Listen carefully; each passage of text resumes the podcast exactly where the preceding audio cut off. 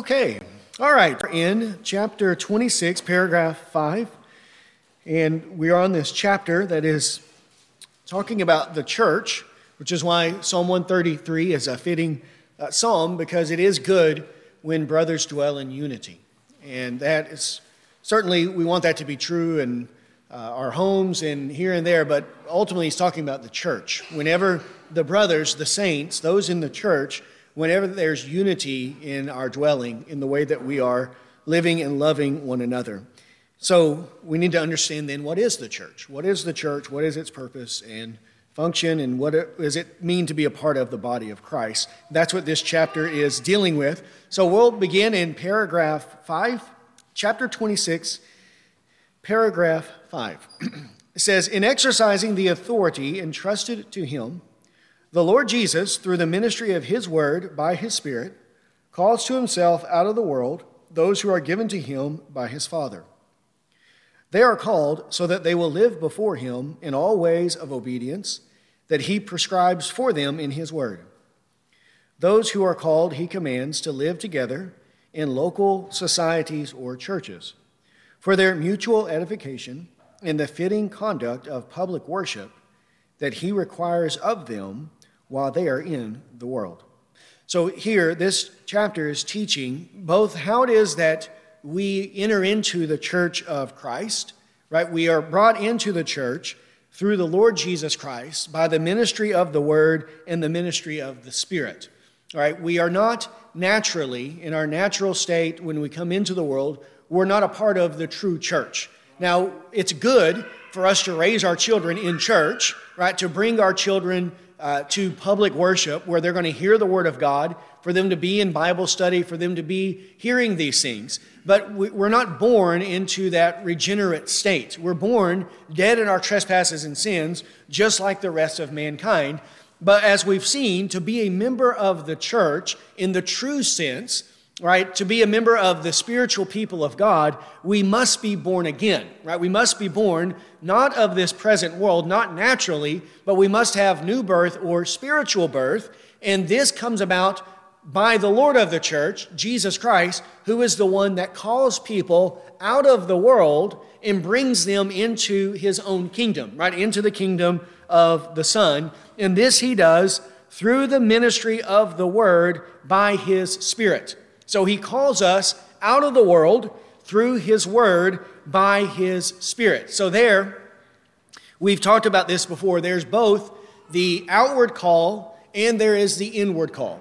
Both of these are necessary for someone to be a child of God. The outward call is broad and wide, right? We, we, we are to call as many people as will listen to us. We are to call them to faith and repentance, whether they believe or not. And we don't know, we're not guaranteed that every single person who hears the gospel is going to believe the gospel. That's never been the case and never will be. Many of the prophets, many of the apostles preached the word of God. They gave the outward call, and that call fell on deaf ears. This is the parable of the soils that our Lord Jesus Christ teaches. He's explaining why it is that though many people hear the gospel, why is it that so few believe? Why doesn't everyone who hears it believes it? And that's because it's necessary for the gospel, the seed of the word of God, in order for it to produce fruit, it has to fall upon good soil. If it falls on bad soil, it's not going to produce good fruit. And the outward call, the preaching of the Word of God, it does not fall on good ears only. It falls on some that are deaf, some that are hard hearted, some that have a forehead of bronze, and they will not believe and they will not repent. So there are many who are called, many who hear the word, but not everyone who hears the word believes the word. But who are the ones who believe? Those who are called effectually, right? Those who receive the inward call, and this is the call of the Holy Spirit. He is the one that causes a man or a woman to believe the gospel of Jesus Christ for his eternal salvation. And only the Spirit can do this. It is the Spirit who gives life. The flesh is of no help at all. Right? It is the Spirit who gives life. He is the one who effectually moves in a person and causes them to be born again. gives them the gift of faith so that they believe in the word of God that they have heard to their eternal salvation. And this calling is under the authority of Jesus Christ. He is the one, Christ, Lord of the church, is the one who sends the Spirit to call his elect ones out of the world and bring them into his kingdom. So he is the one that seeks the lost sheep and brings them back into the fold. And this is his exercising his authority given to him by the Father over the church. Through his word, through his spirit, he calls to himself those that are in the world that have been given to him by the Father. He brings them out of the world and into his kingdom. Given to him by God in the, in the sense of election. God has elected them, predestined them for salvation, but in our experience, we live some period of time in our life dead in our trespasses and sins, in that we have not received that salvation. But in due time, according to God's perfect timing, according to His will, He sends the Word, He sends the Spirit, and He calls us out of the world and gives to us eternal life. Okay, John chapter 10. John chapter 10.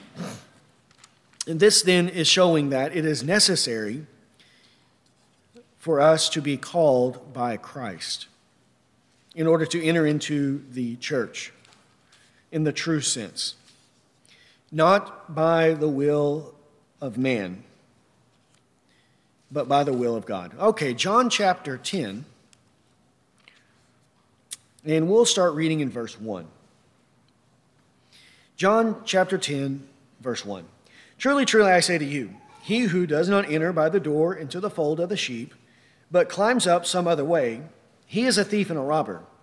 But he who enters by the door is a shepherd of the sheep. To him the doorkeeper opens, and the sheep hear his voice.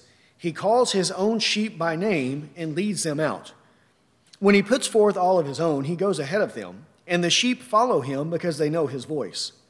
A stranger they simply will not follow, but will flee from him because they do not know the voice of strangers. This figure of speech Jesus spoke to them, but they did not understand what those things were which he had been saying to them. So Jesus said to them again, Truly, truly, I say to you, I am the door of the sheep. All who came before me are thieves and robbers, but the sheep did not hear them. I am the door. If anyone enters through me, he will be saved, and will go in and out and find pasture. The thief comes only to steal and kill and destroy. I came that they may have life and have it abundantly. I am the good shepherd. The good shepherd lays down his life for the sheep. He who is a hired hand, and not a shepherd, who is not the owner of the sheep, sees the wolf coming and leaves the sheep and flees, and the wolf snatches them and scatters them. He flees because he is a hired hand and is not concerned about the sheep. I am the good shepherd. I know my own, and my own know me. Even as the Father knows me, and I know the Father, and I lay down my life for the sheep. I have other sheep which are not of this fold. I must bring them also, and they will hear my voice, and they will become one flock with one shepherd. For this reason the Father loves me, because I lay down my life so that I may take it up again. No one has taken it from me, but I lay it down on my own initiative. I have authority to lay it down, and I have authority to take it up again. This commandment I received from my Father. So, there, Jesus in verse 16, he says that he has other sheep which are not of this fold. Here he's talking about sheep among the Gentiles. He has sheep that are among the Jews, and he has sheep that are among the Gentiles. Not all Jews are sheep, and not all Gentiles are sheep. But some among the Jews are sheep, and some among the Gentiles are sheep, those that have been given to him by the Father. And what will he do with those sheep that are among the Gentiles? He's going to bring them in also. Into what? Into the one flock of God, into the fold. And they're going to have, there's going to be one flock and one shepherd. And how is it that they're going to be brought in? They will hear my voice. When the voice of Christ goes out into the world, those that are his sheep, who have been given to him by the Father, when they hear the voice of Christ, what do they do? They come to him. They follow him. This is how we know if someone is a sheep of Christ. Do they follow the word of Christ? If they don't follow the word of Christ, then they're not a sheep of Christ. My sheep hear my voice, and I know them, and they follow me. They follow me. So here, it is the voice of Christ that brings them into the fold of Christ. His voice in His Word, and His voice working through His Spirit. The Word and the Spirit work in union, in conjunction, to bring about the salvation of the sinner and to call the lost sheep into the fold of Christ, so that they're no longer lost in the wilderness, but now they are in the fold, which is the church, which is where we are. Then we have one flock and one shepherd. Not a Jewish church and a Gentile church, but Jews and Gentiles together in one church with the same shepherd, our Lord and Savior Jesus Christ, right? Worshiping and serving God together in one body. John chapter 12.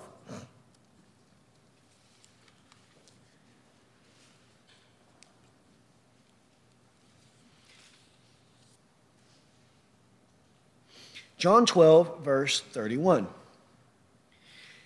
says, Now judgment is upon this world. Now the ruler of this world will be cast out. And I, if I am lifted up from the earth, will draw all men to myself. So here, Christ, when he speaks of being lifted up from the earth, right? Lifted up in what sense? Lifted up on the cross, right? He's going to be lifted up on the cross and when he's lifted up in this way, through his death, his resurrection for the forgiveness of sins, he will draw all men to himself. Now, when he says draw all men to himself, does he mean draw in the sense in that he's going to give all men the opportunity to be saved? Or does he mean that he will draw effectually, he will actually save all men, not meaning every single person who's ever lived, but all kinds of men? Right? All kinds of people in the world that are spread throughout the world. Some men from all the world. And that's the way he means it. He will draw all men, not every single person, because we know that all, not all men have faith, and not everyone's going to be saved. So we cannot mean draw them in the sense of every single person who hears the gospel is going to be saved. But everyone who hears the gospel effectually, they will be saved. And that is the work of the Word and the Spirit combined. Next sentence says, They are called so that they will live before Him in all the ways of obedience that He prescribes for them in His Word. So here, the sheep, those that are called out of the world, brought into the flock of God, those that are saints and part of the church of Christ, they're going to live before Christ in all ways of obedience that he prescribes for them in his word. Whatever's in the Bible, that's what they're going to want to do. They're going to want to obey Christ. Now, again, he doesn't mean that they're going to perfectly obey him. It's impossible that that's what he means because we know that no one has perfect obedience. But he means it in the sense that they will have complete obedience, that their desire is to obey Christ. And as they go through life, and as they read the Bible, as they're taught the Word of God, as they have more experiences, they're going to grow more and more so that their life is conformed in many ways to the very life of Christ. And they want to live a life of obedience that is prescribed in the Word of God. That's why they hunger and thirst for the Word of God. They love the Word of God because in the Word of God, they find the will of Christ and they want to obey Christ, right? This is, again, what we talked about this morning. All that matters is conforming our life to the life of Christ. This is one of the evidences that someone is a child of God or that someone is one of the sheep of Christ. He wants to live as Christ, he wants his life to conform to the life of Christ in all things. Matthew chapter 28.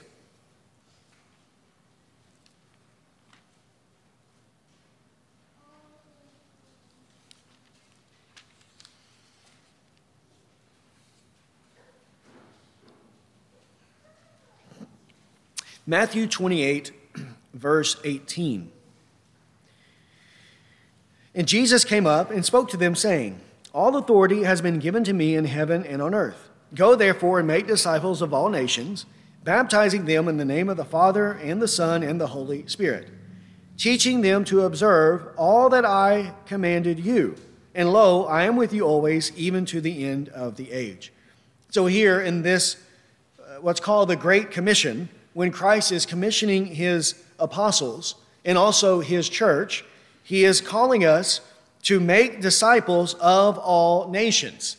Right? Go into all the nations, preach the gospel, and as many as believe that gospel, that they are to be made into disciples of Christ. And when you are discipling them, you're to teach them what? To observe all that I've commanded you.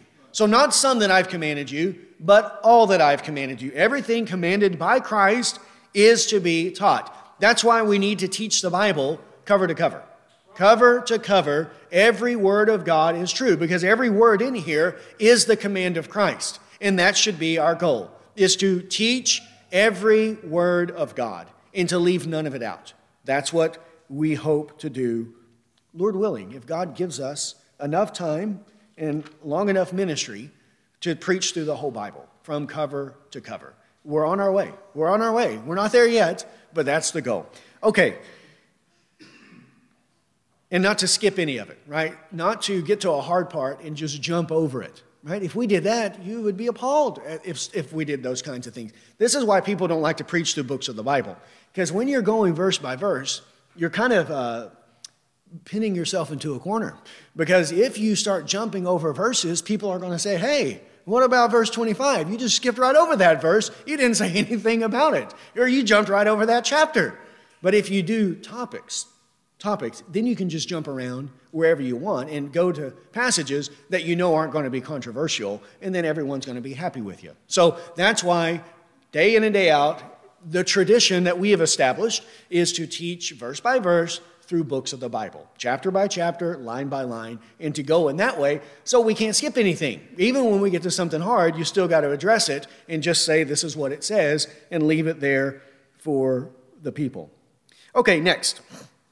It says, Those who are called, he commands to live together in local societies or churches for their mutual edification in the fitting conduct of public worship that he requires of them while they are in the world. So those that are called by Christ, right, we're called individually, right? We hear the gospel. It's a something that Christ does within us personally, but whenever we are converted, we are brought into the family of God, brought into the church or into the body of Christ. So there is no such thing as a Lone Ranger Christian. Somebody who's out there, I'm a Christian and I just do my own thing. I don't go to church. They'll typically say, because, you know, the church is filled with a bunch of hypocrites. Well, maybe you're a hypocrite, sir. Maybe that's what this person is. That's what they'll make excuses for why they don't have to be a part of the church. Now, again, no church is perfect. There's going to be issues that come up, but that's no excuse to neglect the body of Christ. We can't neglect the body of Christ. How can we say we love the head, but we hate the body? How can we be devoted to the head and yet neglect the arms and the legs and the feet and the rest of the body? Right? To say that we love the husband, but we hate his wife. We can't be like that. No way. If someone said that to me, well, we really like you, but we hate your family. Well, that would be very offensive to me. Wasn't that what people do to Christ? We love you, Christ, we just hate your church. Well, no, we shouldn't be like that at all. So, whenever we are converted, we are to form ourselves into local or particular societies or churches.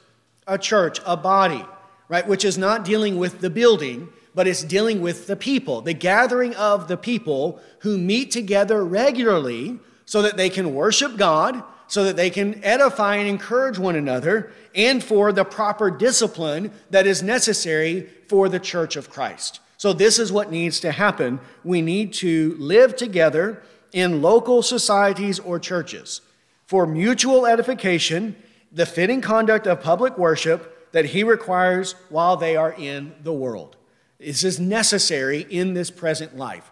We cannot live the Christian life on our own, it's impossible we have to be in the body of Christ. And whenever we neglect that, we're doing it to our own detriment, to the detriment and harm of our own soul and the souls of our family. Right. So, what, where we go to church, what we do at church, has everything to do with our eternal souls. It has everything to do with our salvation. And that is why it is necessary for us to be in a church, but not any church, but to be in a church that's teaching the Bible, taking the things of God seriously, who's committed to worshiping God the proper way, not just any way that they want, right? So that's what we should desire to do. Matthew 18. Matthew chapter 18, verse 15.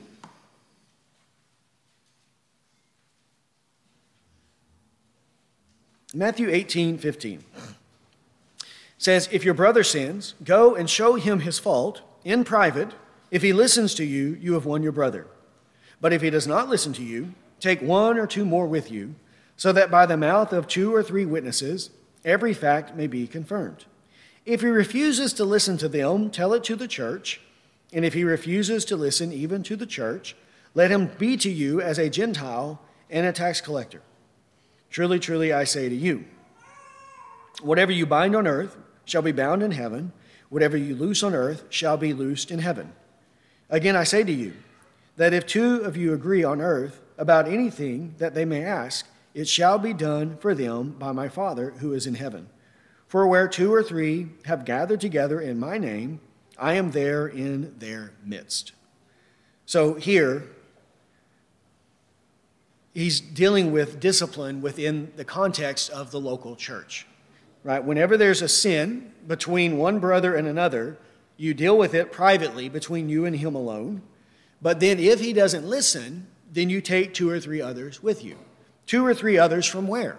Just random strangers that we find out on the, on the road? No, it's within the church, right? It's within the body. You take two or three others, and then if he won't listen to the group, then you bring it to the church before the body of Christ, before the collective whole of the entire church, and then you tell it to them. And then if he won't listen, he becomes as a tax collector or a Gentile. And then he says, Where two or three have gathered together in my name, I am in their midst. Right? So it doesn't mean a church has to have uh, 500 people, 100 people for it to be a church. No, it's just however many Christians are there in that region, in that area. Maybe it's 20 or 30, maybe it's 100, maybe it's two or three. Whatever it is, those two or three or those 20 or 30, they need to gather together for edification, for church discipline, for public worship, to do those things that are necessary to be done within the confines of the church. So when Christ calls a person into salvation, he is making them a part of the church. And it is impossible for them to exist and do the will of God apart from being involved in the local church. This is what we need to do be a part of these local assemblies and be as involved as we possibly can be. The more involved we are, the better it's going to be for us, right? The better it's going to be. You know, of course, there are limitations. There are things that might hinder us that are legitimate from being as involved as we would like to be, especially today because um, good churches are few and far between. So some people are, have to drive a great distance. We just have to make the most of it. Make the most of it and be as involved as we possibly can be, and it's going to be for our benefit and the benefit of our families. Okay, next chapter 26, paragraph 6. It says the members of these churches are saints by calling, visibly displaying and demonstrating in and by their profession and life their obedience to the call of Christ. They willingly agree to live together according to Christ's instructions, giving themselves to the Lord and to one another by the will of God with the stated purpose of following the ordinances of the gospel. So here, the members of the churches are saints by calling. This is the priesthood of the believers, or that we are saints. So, saints, in the Roman Catholic sense, is unbiblical. It is unbiblical, it is heretical, and we should reject it, right? In the Roman Catholic Church, there are only some people who reach sainthood, right? Those people who reach sainthood, they don't have to go to purgatory, which is an invention of the Roman Catholics. So it's, it's not reality, it's not real, it's something that they've made up, a lie from the devil. But they believe in a place called purgatory, that the majority of Christians go to purgatory before they make it to heaven, and they have to pay off the remaining sins that they have in this life in purgatory, and then after that, then they'll go uh, to heaven. And that's where most Roman Catholics will go when they die, is to purgatory, and then they'll pay off their sins for a thousand years, a million years, however long it takes, and then eventually they'll get to heaven.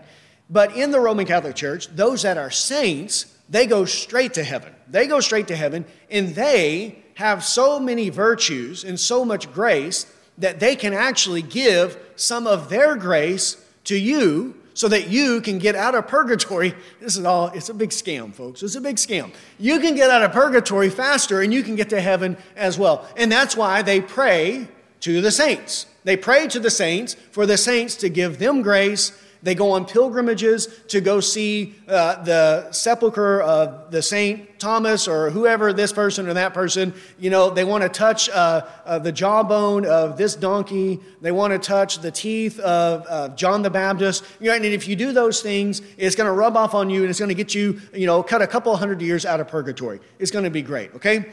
This is what they say. It's all a big, a, a big load of uh, baloney, okay? And I'm not talking about smoke baloney. We're talking bad baloney. This stuff is rotten to the core and no one wants anything to do with it. Okay, so that's what they teach. The Bible teaches that all Christians, all true believers, are saints. They are saints in that they have been sanctified and they have been set apart by God out of this world and they belong to Christ, right? We belong to Him. So the members of the church are all saints by calling when Christ calls us, he makes us into a saint.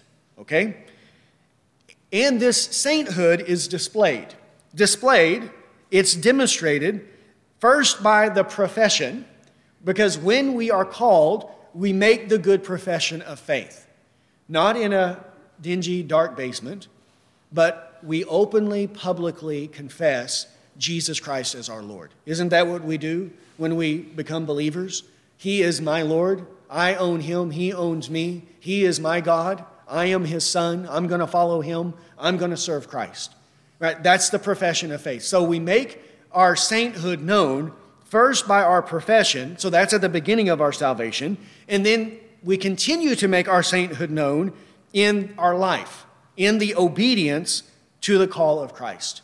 So that we are saints is visibly manifested both in our profession and in the way that we live. The way that we live. Okay, number 12. Okay, Romans chapter 1. And this is important because many people claim to be saints, and they would say that they're saints because they made a profession of faith when they were very young, some of them, it's the first words that they ever speak. I believe in you. No, I'm just kidding. But uh, th- this is how young they can do it, you know, when they're three, four years old. They make a profession of faith, but then they live a godless life. Well, that profession is no good. It stinks because a profession without a godly life is no profession at all. It's a false profession. It's not true, it's not real. So the profession and the life, they have to go together. They're always connected together the true profession, which is believing the true doctrines, the true gospel of Jesus Christ, and it always produces in the person godly living, right? That they will live a righteous life uh, and they will seek to do the will of God. Romans 1, verse 7. Romans 1, verse 7 says, To all who are beloved of God in Rome, called as saints, Grace to you and peace from God our Father and the Lord Jesus Christ. So, there, to be a Christian, to be a believer, to be a child of God, right, is to be beloved of God, and it is to be a saint. So, it's just another synonym, another word used to describe a Christian in the Bible. So, all believers are saints. This according to the Apostle Paul, because he's not just writing this letter to a select group of Christians within the church, those who have attained this higher level of righteousness than anyone else. Now, who's he writing the letter to? Everybody, right? The whole congregation. Everyone who is a Christian in Rome, he is calling all of them saints. Also, 1 Corinthians. 1 Corinthians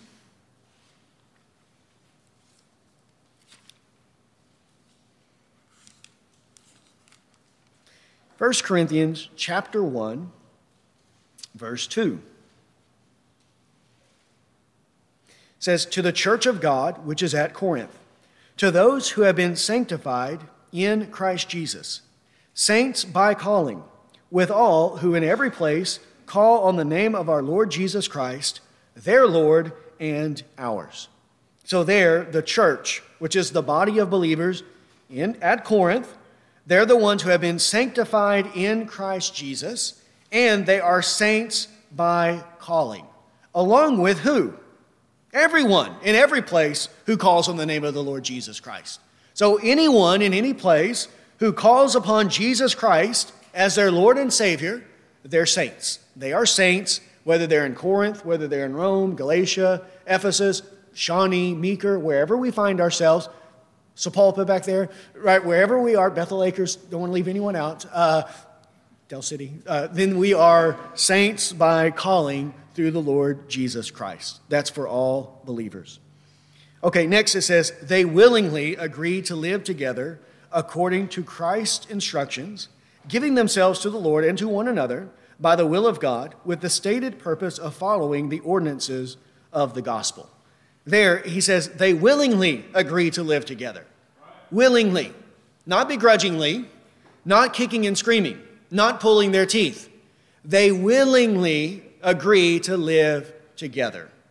This is the way we should be toward church, toward gathering together, toward meeting together. Something that we do willingly, not something that we have to be browbeat into. Not we shouldn't have to harass people and browbeat them and beg them to come to church because they should want to do this. This should be a natural desire for the child of God. They willingly want to obey Christ. And because Christ calls them to meet together, they want to be with Christ's body, with his people. How can we love Christ and be with Christ and not be with his people? The way we love Christ, the way we show our love of God in this world is in two ways love of His Word and love of His people. That's how we love God in this world. Well, where do we do both of those things at the same time?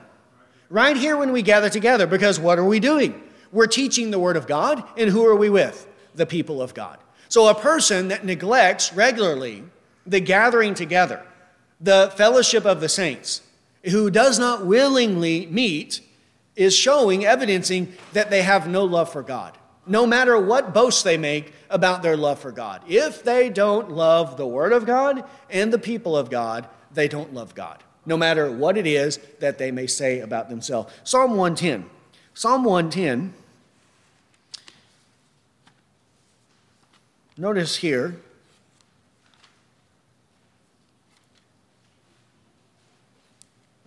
Psalm 110, verse 3 says, Your people will volunteer freely in the day of your power.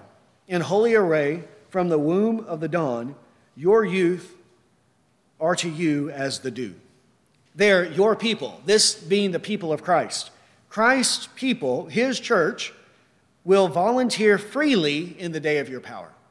This is what he does in the life of the believer because his spirit is there, and the spirit causes us to walk in the ways of Christ to delight in the law of the Lord, to delight in the pathway of righteousness. That's why they volunteer themselves freely, willingly. They come in the day of power. Well, what they're doing on the day of power is what they have done throughout all of their life, willingly giving themselves to the commandments of Christ.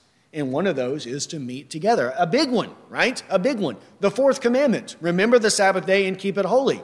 And also, don't forsake assembling together, as is the habit of some. That this is to be a part of what we do as Christians in our Christian life. So, it is something we do willingly to live together in harmony, right? In unity in the body of Christ, according to his instructions, giving ourselves to the Lord and to one another, right? We give ourselves to the Lord and we give ourselves to one another, right?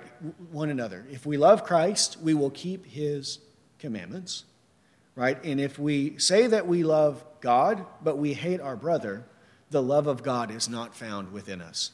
So, this is the way we show our love for God and our love for Christ is our love for his body, for his body and for his word. Okay, Acts chapter 2. Acts chapter 2.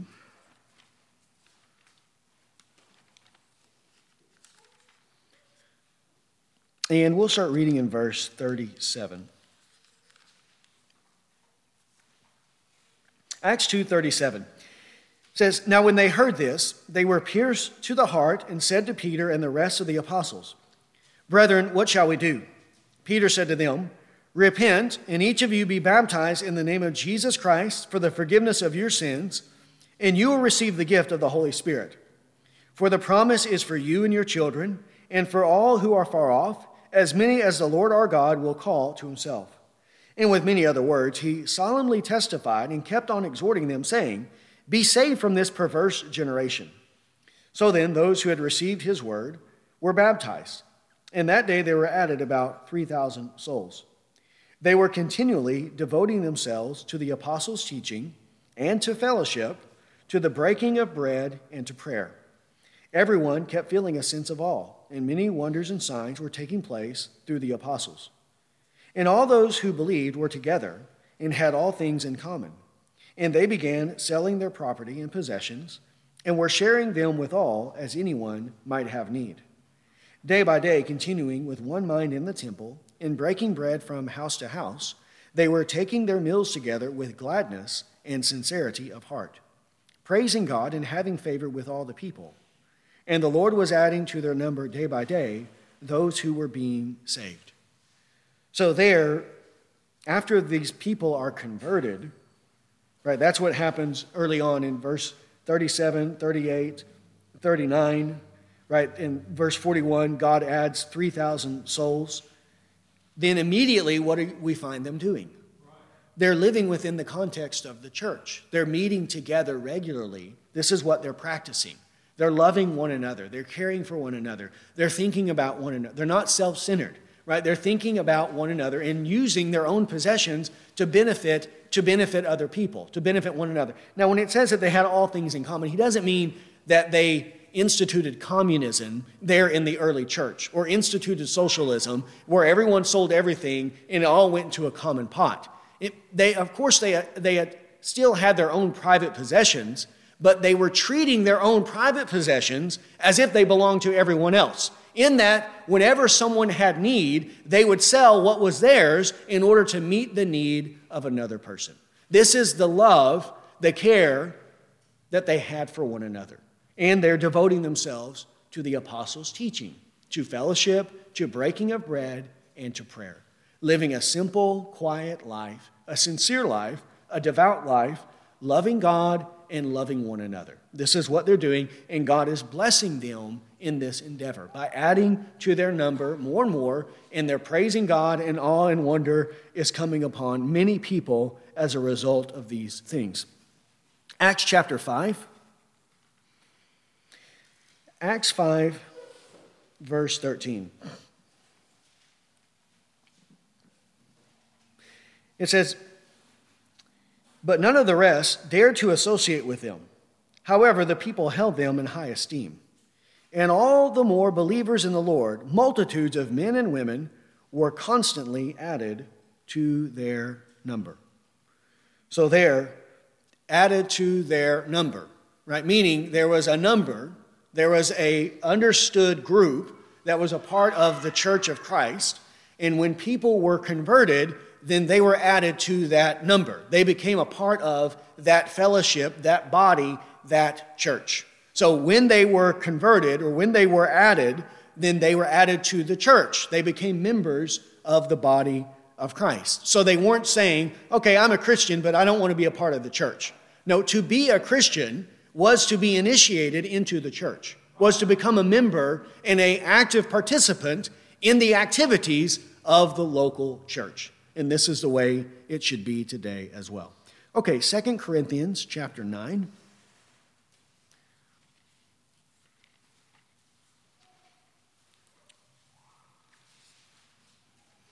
Second Corinthians chapter 9 and verse 6. 2 Corinthians 9 6 says, Now this I say, he who sows sparingly will also reap sparingly, and he who sows bountifully will also reap bountifully. Each, month, each one must do just as he has purposed in his heart, not grudgingly or under compulsion, for God loves a cheerful giver. And God is able to make all grace abound to you, so that, always having all sufficiency in everything, you may have an abundance for every good deed. As it is written, He scattered abroad, He gave to the poor, His righteousness endures forever. Now, he who supplies seed to the sower and bread for food will supply and multiply your seed and sowing and increase the harvest of your righteousness. You will be enriched in everything for all liberality, which through us is producing thanksgiving to God. For the ministry of this service is not only fully supplying the needs of the saints, but is also overflowing through many thanksgivings to God. Because of the proof given by this ministry, they will glorify God for your obedience to your confession of the gospel of Christ and for the liberality of your contribution to them and to all. While they also, by prayer on your behalf, yearn for you because of the surpassing grace of God in you. Thanks be to God for his indescribable gift. So here, the apostle in 2 Corinthians chapter 9, 8 and 9, he's encouraging the church to fulfill a obligation and a commitment that they had made to take up a collection to send to the church in Jerusalem that was going to be suffering because of a harsh trial. And so these churches are gathering a collection that then the apostle is going to deliver to the saints in Jerusalem in order to help them during a trial that is coming upon the saints there. And in verse 13, he says there, because of the proof given by this ministry, right? This ministry, your contribution, your care for them is going to serve as proof to them that the gospel really does reside and has really been known effectually among the Gentiles because this is a Gentile church taking up an offering to go and to help a Jewish church there in Jerusalem. So, this proof, this ministry, is going to vindicate and validate that you truly have believed the gospel and that you are a true church of Christ and that there is only one church made up of the full number of Jews and Greeks that are saved by Christ, that there is one body of Christ. It says, and they will glorify God for your obedience to your confession of the gospel the church in Jerusalem is going to praise and glorify God because they're going to see their obedience to their confession. They made a confession of faith in Christ, and now their confession is being manifested in their obedience to the command of Christ to love your neighbor as yourself and to do good to all men, especially those of the household of faith. And who are they doing good to? They're doing good to the household of faith, though they likely did not know hardly any of the saints in Jerusalem. Yet, because they are saints, because they are fellow members of the household of faith, they're taking up this offering in order to help them. So they're not just concerned about their own well being. They're not saying, well, we got to look after ourselves first, and then after we make sure we have everything, then we'll look after them. No, they're not doing that. They have a need, a desperate need in Jerusalem, and therefore we need to help them. This also goes along with Romans chapter 15, right? For if they have come to share in your in spiritual blessings, you ought to be a benefit to them in material blessings. The Gentiles shared in the spiritual blessings of the Jews because the ones that took the gospel to the Gentiles at first were Jewish Christians. So they came to share in the spiritual blessings because the church in Jerusalem sent out missionaries, sent out disciples and apostles into the Gentile world for their own salvation. Well, they did this for your spiritual good. Now they have a physical need, so what should you do for them? You ought to meet their physical need. This is just, it's fair, and it's right, and that's what the Corinthian church is doing. And when they do this, it proves to the church in Jerusalem that they're all part of the same body, that they're all saints and members of the household of faith. Their liberality, their contribution is going to affirm this reality. Right? So you see then that they have care and concern for not only themselves, but other churches and other saints wherever they are found. And this is the way that we ought to be. We ought to do good to all men, especially those of the household of faith. And we ought to be joined together in the body of Christ, right? So that we can live the Christian life together, so that we can help each other, that we can encourage one another, right? If if a man falls and he doesn't have someone with him, who's going to help him up? But if he has a companion with him, then he's going to help him up. Right? A cord of three strands is not easily broken. This is what we need. We need to be together in the body of Christ so that we can help one another out. And without that, we're going to fall to our own ruin and destruction. And this is why Christ determines that for our own benefit that we are to live the Christian life within the confines of the body of Christ.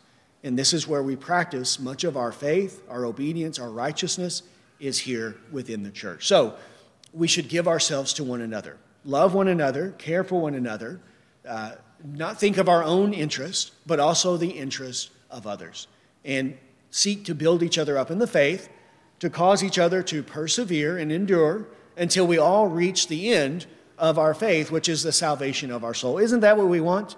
Don't we all want to reach the heavenly city?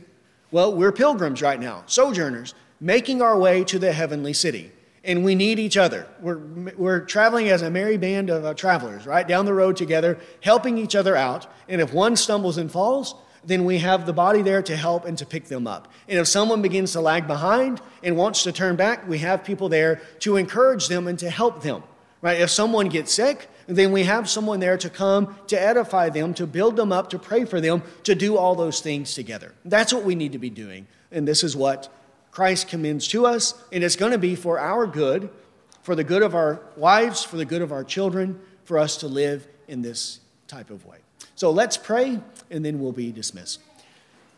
Father, we thank you, Lord, for your word. And Lord, we do thank you that when you save a man, Lord, you do not leave him uh, to his own devices. Lord, you do not leave us, Lord, to figure out the Christian life on our own. But Lord, you form us into a church. And Lord, you place us within a body. Lord, for our benefit, for our edification. Lord, to build us up in our faith. Lord, so that we can advance and grow in our Christian life. Lord, how can we love you if we neglect your word and if we neglect your people? Lord, it's impossible that someone would be your child and yet hate your family. So, Lord, we pray that we would see that um, while in, in so much of the world, and Lord, especially today, even in the churches, uh, church attendance, Lord, church involvement, these things are, are looked down upon. Lord, they're not emphasized. People don't take those things seriously. But Lord, may that not infect us. Lord, may we see how important it is that we meet together. And may we willingly have a, this desire, Lord, to be together with your people, Lord, in order to help each other and to build one another up. So, Lord, we pray that you would bind our hearts together, Lord, that we would dwell in unity with one another, Lord, that we would be concerned not only for our own interest, but also for the interest of others. Lord, especially those of the household of faith. And Lord, we pray that you would build us up together and help us, Lord, to encourage and strengthen one another. Lord, until we all attain to maturity in the body of Christ. So, Lord, be with us. Lord, be as we go from here. Give us safety as we travel home. Lord, we pray that you bless us this week. Lord, that we would walk in your ways. Help us to be obedient to you. And Lord, bring us back together again on Wednesday, Lord, where we might study your word and fellowship with one another. And it is in Christ's name that we pray. Amen.